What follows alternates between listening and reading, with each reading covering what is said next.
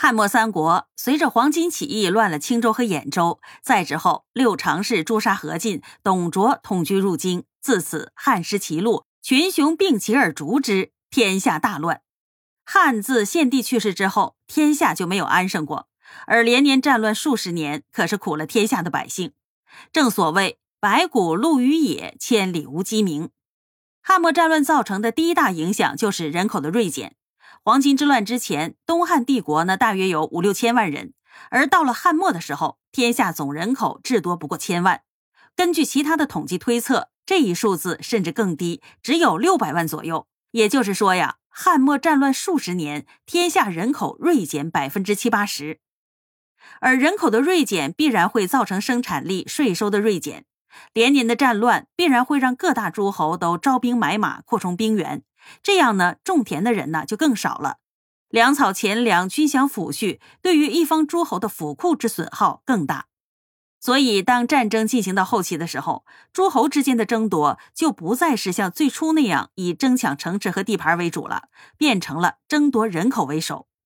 比如说，曹操和孙权常年对峙在濡须口与合肥附近，曹操不厌其烦，于是将胡须口到淮河附近的百姓全部迁走。只留下一座合肥城作为桥头堡与孙权对峙，这也是孙权很难突破合肥的一个很重要的原因。因为当地没有百姓了，大军远征无法就地取粮草等军需，所以呢，孙权大军就不能离河岸太远了，否则很容易被切断粮道，全军覆没。再比如说，刘备和曹操争夺战略要地汉中的时候，曹操因为秦岭险要，通行不便，食之无味，弃之可惜。所以在攻下汉中以后，有些意兴阑珊。后期刘备大军来征伐，曹操作战不利，于是釜底抽薪，迁走了汉中地区的所有百姓，只留下一座空城和数百里荒无人烟的土地。那为什么各大势力对人口如此的重视呢？只因为前文提到的一点：人口呢代表生产力，人口代表税收，人口代表粮食，人口代表兵源。诸侯们真正看重的是人口背后的东西。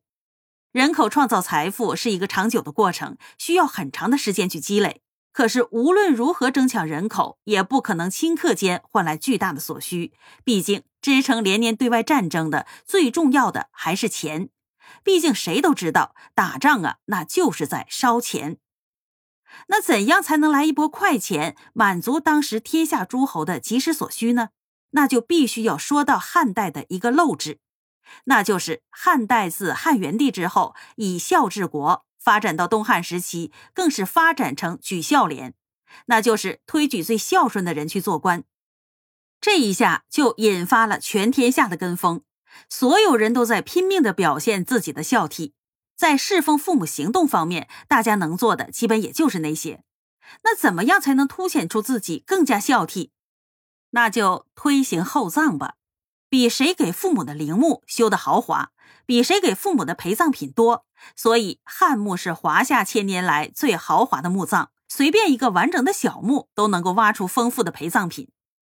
由于汉朝的陋制，导致了天下恶性攀比，以至于某些时候，天下百分之四十的财富都被埋在了地底下。那诸侯们怎样才能短期内获得巨额的财富呢？显而易见。财富从土里出，农耕来钱慢，那就掘坟，也就是所说的盗墓。提及盗墓，坊间传言最大的盗墓贼就是曹操，甚至于小说当中提到的盗墓专业人才摸金校尉，都是曹操所创的职位。曹操虽然名声大，但是获利呢却并非最多。而汉末三国盗墓获利最多的，当属国贼董卓，其基本挖遍了东西两汉的所有皇陵。就是依靠着这些财富，董卓才能够养起一支强悍的西凉铁骑，把持朝政，执天下牛耳。到了三分天下之后，手握中原，控制着全国大半人口和耕地的曹操，尚且时常为了粮草而捉襟见肘，到最后不得不派遣大将于禁来屯田，而只有蜀中尺寸之地的蜀国丞相诸葛亮养了十万兵马，已经是益州疲弊，百姓民不聊生。更别说地广人稀、有大江大湖相隔的东吴，既要守备夷陵，又要拱卫京汉，还要陈兵守护江淮，自然是需要大量的财富来支撑着。于是就引出了历史第一盗墓皇帝孙权。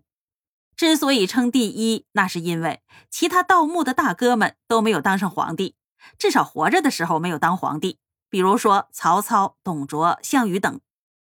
孙权继承了父兄留下的江山，掌控着江南大面积领土。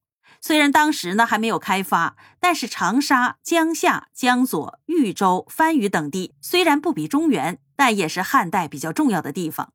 那重要的地方，自然就会有重要的人定居，然后就有了大墓。孙权为了加强军力，以图在乱世当中称雄，北抗曹魏，西控巴蜀，南平土族和山越人，也加入了汉末挖墓的行列。其实啊，也是没办法，谁叫三百年来这帮人吃饱了撑的往土里面埋钱呢？孙权时期主要挖掘了秦末群雄之一的长沙王吴瑞的坟墓，挖了秦末汉初南越国开国君主传奇的赵佗的亡灵，以及南越国第三位君主南越明王赵婴齐的坟墓。据记载说。孙权为了挖赵佗的墓，派遣五千大军南征番禺，平定了岭南，将番禺城附近呢翻了个遍。而位于长沙附近以及豫章附近的一些重要的汉墓，很多都被孙权挖过了。只是喜欢掘墓的孙权，却不知为何放过了海昏侯的墓。要知道，一千七百多年以后出土的海昏侯墓的墓葬规格，必定是强于长沙王的。应该也不弱于两代南越王的坟墓陪葬的规模，可见呢，孙权也有疏漏之处。当然了，孙权之后主持盗墓的皇帝呀也有，比如说五胡十六国时期的后赵石虎，还有唐末农民起义的黄巢也主持过大型的盗墓。不过自汉代以后，皇家慢慢开始遵行薄葬，盗墓的意义呢就不大了。而且还会留下历史的骂名，皇帝更怕自己的墓葬会被侵犯，所以盗墓之风便不再盛行了。当然，这里指的是皇室主持的盗墓活动，民间毛贼盗墓啊，一直是比较猖獗的。自古以来的盗墓贼破坏了大量的古墓，时至今日，也许民间依然有盗墓贼在活动着。而孙权在特定的年代，基本是一家独享了南方小半壁江山的汉墓。在历史上的影响啊，还是比较突出的。虽然相比于几乎同时代的曹操，名声没有那么大，但是其做过的这些事儿啊，基本都是在皇帝任上，所以影响相当的恶劣。